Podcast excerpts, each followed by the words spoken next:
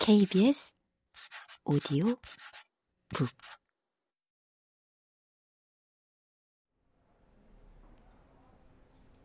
검은 안대를 한 노인의 반응은 완전히 달랐다. 두 분이 겪었을 충격을 상상할 수 있겠소. 예를 들어 미술관에 들어갔더니 모든 조각의 눈이 가려져 있는 경우를 생각해 봅시다. 조각가가 받아 말하기 때문이 아니라 두 분 말대로 붕대로 가려 놓았을 경우를 말이오. 그것은 하나의 실명만으로는 부족하다고 이야기하는 것과 다름없는 것 아니겠소. 그런데 내가 한 안대는 똑같은 효과를 내지 못하니 이상한 일이오. 때로는 이것이 사람들에게 로맨틱한 분위기를 주기까지 하거든. 그러면서 그는 자신이 한 말과 자기 자신에 대해 웃음을 터뜨렸다. 검은 색안경을 썼던 여자의 경우에는 꿈속에서 그 저주받은 미술관을 보는 일이 없기를 바랄 뿐이라고 말했다. 이미 악몽은 꿀만큼 꾸었기 때문이다.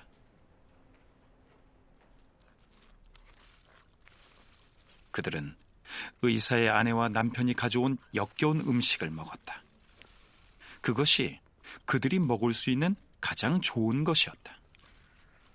의사의 아내는 음식 찾기가 점점 힘들어진다고, 어쩌면 도시를 떠나 시골에 가서 살아야 할지도 모른다고, 적어도 그곳에서 얻게 되는 음식은 이것보다는 몸에 좋을 것이라고 말했다. 그리고 시골에는 풀려난 염소와 암소도 있을 거예요. 그럼 우린 젖을 짤 수 있어요. 우유를 먹을 수 있다는 거예요. 우물에는 물도 있을 거예요. 필요하다면 요리를 할 수도 있을 거예요. 문제는 좋은 데를 찾는 거예요. 그러자 모두 자기 의견을 이야기했다. 어떤 사람들은 다른 사람들보다 강한 의욕을 보이기도 했다. 어쨌든 그들 모두 시급히 결정을 내려야 한다는 것은 분명히 알고 있었다. 사팔뜨기 소녀는 아무런 조건 없이 찬성했다. 아마 가족과 함께 시골에 놀러 갔던 즐거운 추억 때문이었을 것이다. 그들은 식사를 마친 후에 누워서 잤다.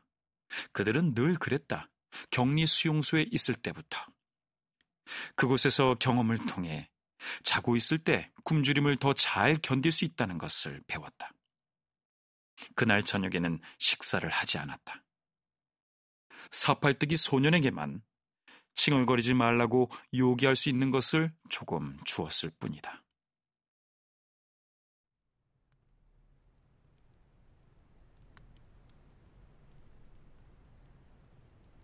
다른 사람들은 앉아서 책 읽어주는 소리를 들었다. 적어도 그들의 정신만큼은 영양 부족을 불평할 수 없는 셈이었다. 그러나 문제는 몸이 허약해지면 때때로 정신의 집중력이 떨어진다는 점이다. 지적인 관심이 부족해서는 아니다. 그것은 아니었다. 그들은 뇌가 가수 상태로 미끄러져 들어가는 경험을 하고 있었다. 마치 세상과 작별하고 겨울잠을 자려고 자리 잡은 짐승들 같았다. 이야기를 듣는 사람들은 살며시 눈꺼풀을 내린 채 영혼의 눈으로 간신히 플롯의 변화를 따라가다가 강력한 구절이 그들을 흔들어 깨우면 무감각 상태에서 빠져나오곤 했다. 책을 탁 하고 닫는 소리 때문에 깨어나는 일은 드물었다. 의사의 아내는 그런 소리까지 조심했다. 그녀는 꿈을 꾸고 있는 사람이 잠에 빠져들고 있다는 사실을 알았지만 자신이 그것을 안다는 것을 드러내고 싶어 하지 않았다. 첫 번째로 눈이 먼 남자는 이런 부드러운 상태에 접어든 것처럼 보였다. 그러나 사실은 그렇지 않았다.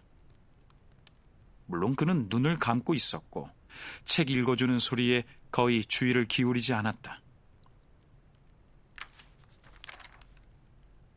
그러나 모두 시골에 가서 살아야 한다는 생각 때문에 잠이 오지는 않았다.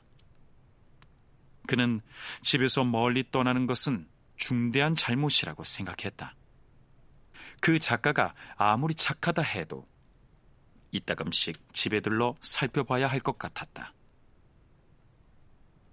이런 생각으로 첫 번째로 눈이 먼 남자는 정신이 말짱했다. 눈앞이 눈부시게 하얗다는 것도 그가 깨어 있는 증거라고 할 수 있다.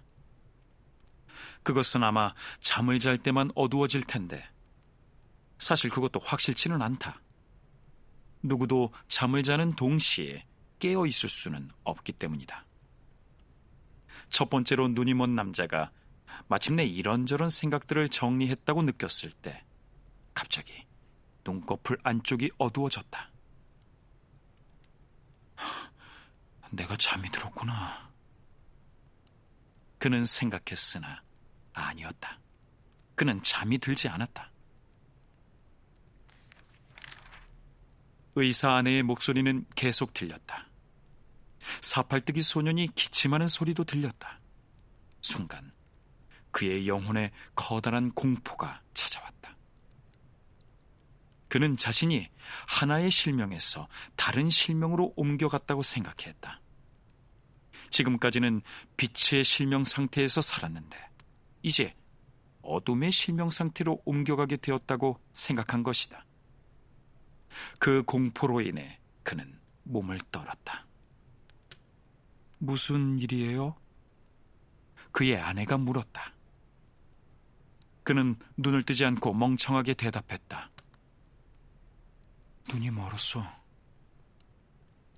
마치 그것이 무슨 새로운 소식이라는 듯이. 아내는 살며시 그를 끌어안았다. 걱정하지 말아요. 우리 모두 눈이 멀었으니까 그건 어쩔 수 없는 일이에요. 모든 게 어둡게 보여. 난 내가 잠이 든 줄 알았어. 하지만 아니야. 난 깨어 있어. 그럼 그게 당신이 할 일이에요. 잠을 자는 거. 눈먼 것에 대한 생각은 하지 말아요. 그는 이런 충고에 짜증이 났다. 남자가 심각한 괴로움에 사로잡혀 고민하고 있는데 아내라는 여자는 고작 잠이나 자라고 하다니.